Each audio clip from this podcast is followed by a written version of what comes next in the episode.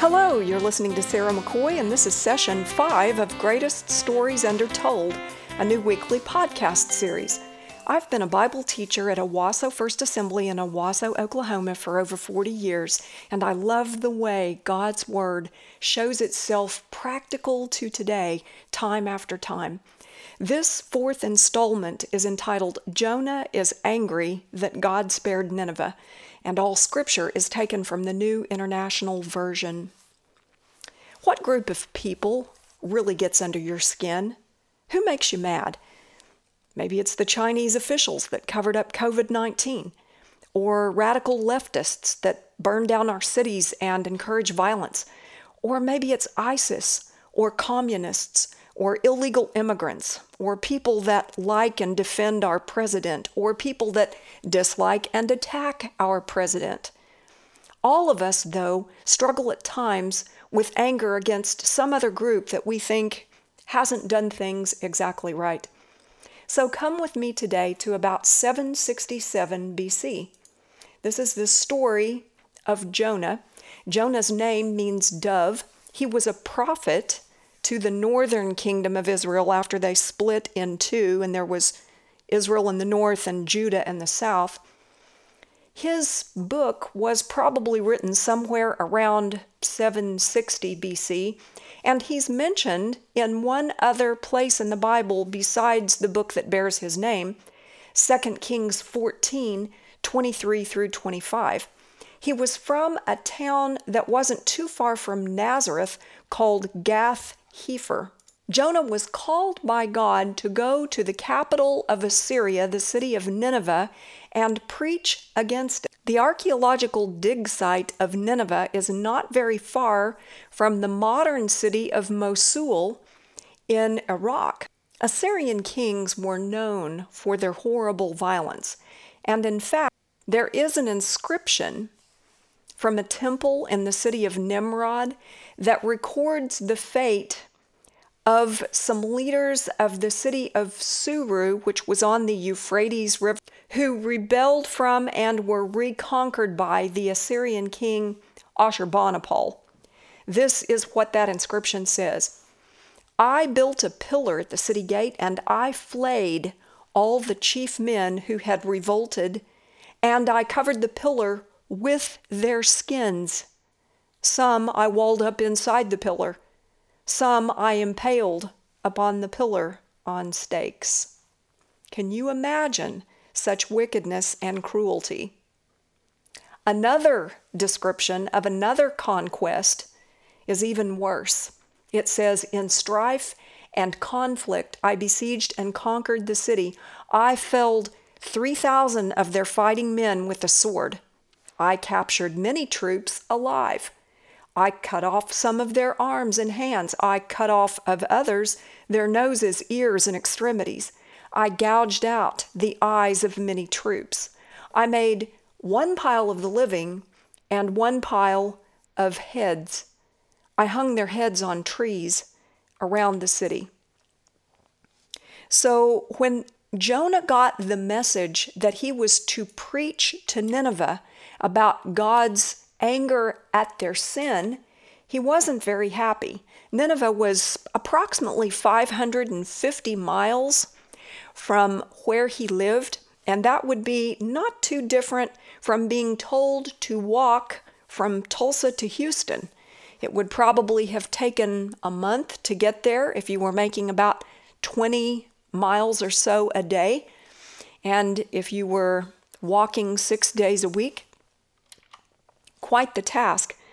And so Jonah, instead of doing what God asked him to do, went to Joppa, which was a seaport right on the Mediterranean, and sailed west towards Tarshish, which is in modern day Spain, which would have been about 2,500 miles had he made it. God asks him to go northeast, 550 miles, and instead he heads out west. You probably remember the story. God sent a terrible storm which threatened to sink the boat, and it scared the mariners so bad that they all began to call on their gods for protection, sleep in the bottom of the boat. And so someone went down and got him and said, Call on your God. What are you doing? We need to be delivered from this terrible storm. Then they decided to cast lots to see whose fault it was that this storm had occurred. The Lord allowed the lot to fall on Jonah, and the people asked him who he was and where he was from. So he explained that he worshiped the God of Israel that had created the land and the sea, and that it was really because of God's displeasure at him that this storm had happened. So the people said, Well, what should we do then to you if we're going to be saved from this? And he told them to cast him overboard. They didn't want to do that, and they tried harder and harder to row the boat back to shore, but it was a lost cause. So they prayed to the God of Israel and asked him not to hold them accountable for Jonah's death. And they also uh, made vows to him and offered sacrifices, but they did throw him overboard. And I'm sure he expected that he would drown and die but instead he was swallowed by some sort of a large fish or whale, and he was inside that beast alive for three days and three nights. He eventually repented, and the Lord caused the fish to spit him out on the bank, and he was eventually able to collect himself, get and somehow make his way to the city of Nineveh. He really did go into this great city that was about seven miles on the perimeter and uh, over 1,700 acres total, and began to preach, Yet 40 days, and Nineveh will be overturned. And instead of arresting him or killing him on the spot, those wicked Ninevites actually listened.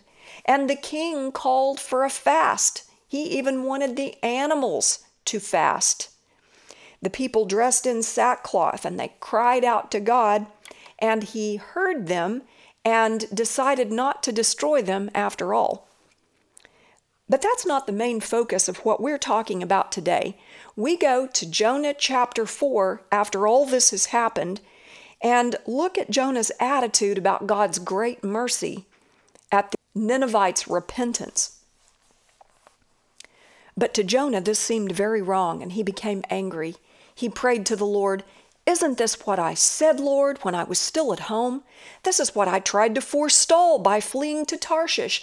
I knew that you are a gracious and compassionate God, slow to anger and abounding in love, a God who relents from sending calamity. Now, Lord, take away my life, for it is better for me to die than to live.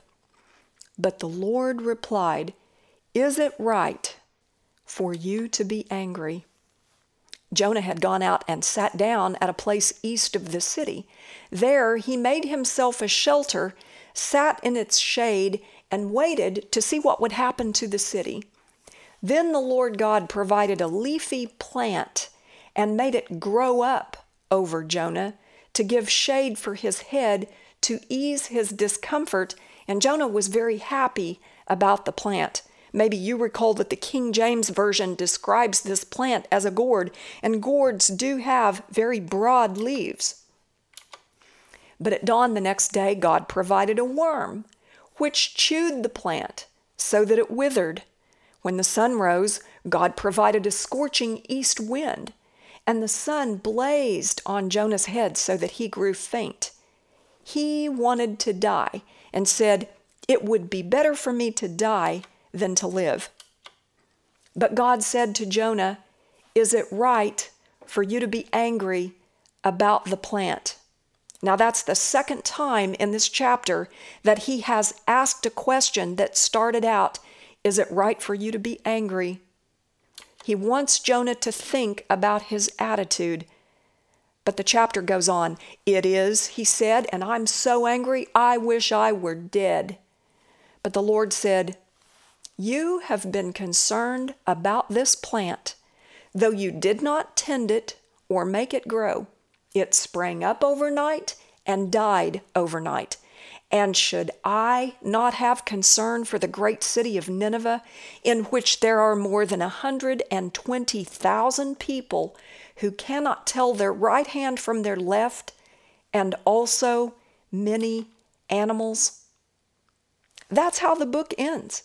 This very important question, helping people to understand that the God of the Old Testament, like the God of the New, loves people and is sorry when they sin and doesn't want to bring judgment on them if they will repent. Ezekiel 18:23 says, "Do I take any pleasure in the death of the wicked?" declares the sovereign Lord. Rather am I not pleased when they turn from their ways and live? If you go on to Ezekiel 18, 30b to 32, it says, Repent, turn away from all your offenses, then sin will not be your downfall. Rid yourselves of all the offenses you have committed, and get a new heart and a new spirit. Why will you die, people of Israel? For I take no pleasure in the death of anyone, declares the sovereign Lord. Repent and live. Do you have an idea that God is hanging sinful people over hell by a string, ready at any moment to cut that string and then laugh as they go into eternity lost? No. God wants everyone to come to repentance. And that's real easy to nod your head to until you remember that when we say everyone, we mean ISIS, we mean communists, we mean people that don't agree with us politically, and people whose skin is a different color from ours. God wants all to come to Christ. Ezekiel 33:11 Say to them as surely as I live declares the sovereign Lord I take no pleasure in the death of the wicked, but rather that they turn from their ways and live. Turn. Turn from your evil ways. Why will you die, people of Israel? 2 Peter 3:9 the New Testament, echoes the same thing.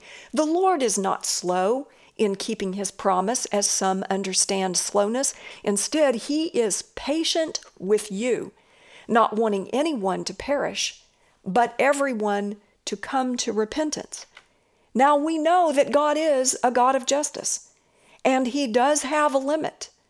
And a hundred years later, when Nineveh fell back into the very same sin, He sent the prophet Nahum to declare to them that they would be destroyed, and they were. But God was so slow to resort to that judgment because He saw in them, in the generation in which Jonah lived, people that would turn and people who would express sorrow for sin and people who would follow him if they were told to. That reminds me of a very important story that Corrie ten Boom wrote in her follow up to the best selling The Hiding Place. Perhaps you recall that she was Dutch and lived during World War II.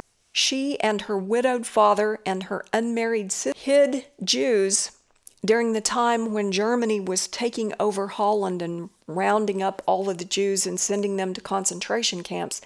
And so the three of them were also eventually arrested and sent to concentration camps. Her father, who was quite elderly, only lasted a couple of weeks, and her sister later died in the prison as well. But she was released by a clerical error just a couple of weeks before all the women her age were gassed to death. When the war was over, she began to be asked to speak to various church groups, and she ended up having a worldwide ministry and writing the best selling book, The Hiding Place. But after that, she wrote a book called Tramp for the Lord. And in chapter 7 of Tramp for the Lord, a chapter entitled Love Your Enemy, she explains something that happened when she encountered one of the soldiers from the concentration camp at a church. There were never questions after a talk in Germany in 1947. People stood up in silence, in silence collected their wraps, in silence left the room. And that's when I saw him, working his way forward against the others. One moment I saw the overcoat and the brown hat, the next, a blue uniform and a visored cap with its skull and crossbones. It came back with a rush. The huge room with its harsh overhead lights, the pathetic pile of dresses and shoes in the center of the floor, the shame of walking naked past this man. I could see my sister's frail form ahead of me, ribs sharp beneath the parchment skin. Betsy, how thin you were. The place was Ravensbrück, and the man who was making his way forward had been a guard, one of the most cruel guards. Now he was in front of me, hand thrust out. A fine message, Fraulein. How good it is to know that, as you say, all our sins are at the bottom of the sea. And I, who had spoken so glibly of forgiveness, fumbled in my pocketbook rather than take that hand. He would not remember me, of course. How could he remember one prisoner among those thousands of women? But I remembered him, and the leather crop swinging from his belt. I was face to face with one of my captors, and my blood seemed to freeze. You mentioned Ravensbrück in your talk, he was saying. I was a guard there. No, he did not remember me. But since that time, he went on, I have become a Christian. I know that God has forgiven me for the cruel things I did there, but I would like to hear it from your lips as well. Fraulein, again the hand came out. Will you forgive me? And I stood there, I whose sins had again and again to be forgiven and could not forgive. Betsy had died in that place. Could he erase her slow, terrible death simply for the asking? It could not have been many seconds that he stood there, hand held out, but to me it seemed hours as I wrestled with the most difficult thing I have ever had to do. For I had to do it, I knew that. The message that God forgives has a prior condition that we forgive those who have injured us. If you do not forgive men their trespasses, Jesus says, neither will your Father in heaven forgive your trespasses. I knew it, not only as a commandment of God, but as a daily experience. Since the end of the war, I had had a home in Holland for victims of Nazi brutality. Those who were able to forgive their former enemies were able also to return to the outside world and rebuild their lives, no matter what their physical scars. Those who nursed their bitterness remained invalids. It was as simple and as horrible as that. And still I stood there with a coldness clutching my heart. But forgiveness is not an emotion. I knew that too. Forgiveness is an act of the will and the will can function regardless of the temperature of the heart. Jesus, help me, I prayed silently. I can lift my hand. I can do that much. You supply the feeling. And so, woodenly, mechanically, I thrust my hand into the one stretched out to me. And as I did, an incredible thing took place. The current started in my shoulder, raced down my arm, sprang into our joined hands, and then this healing warmth seemed to flood my whole being, bringing tears to my eyes. I forgive you, brother, I cried, with all my heart. For a long moment, we grasped each other's hands, the former guard and the former prisoner. I had never known God's love so intensely as I did then, but even so, I realized it was not my love. I had tried and did not have the power. It was the power of the Holy Spirit, as recorded in Romans 5 5, quote, because the love of God is shed abroad in our hearts by the Holy Ghost, which is given unto us. That testimony in chapter 7 spoke so powerfully to me. We look back and we see that Jonah had rebelled against God and refused to do what God had asked him to do. God said, Go to the northeast and preach to Nineveh, and he headed out west. He was in the wrong and should have been judged. But when he, in repentance, cried out to God, God saved him. But then when he went to Nineveh and told those people God's message, that they were in the wrong and deserved judgment, they too called on that same God who had created them and asked for his forgiveness. And when God granted it to them, Jonah was angry.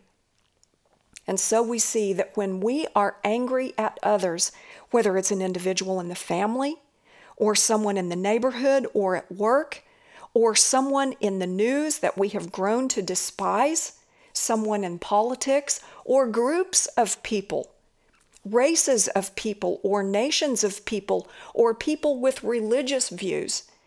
And we allow ourselves to be so angry and just wish that they would be destroyed and not want them to come to God. We have completely misunderstood the gospel and we have failed to understand that we are the same as they. Lamentations 3 21 through 23 says, Yet this I call to mind, and therefore I have hope, because of the Lord's great love. We are not consumed, for his compassions never fail. They are new every morning. Great is your faithfulness. If God can have compassion on the lost, then how could I, who was once lost and experienced this great compassion, not also feel it for others and show it as well. If this podcast has been a blessing to you, please pass it along.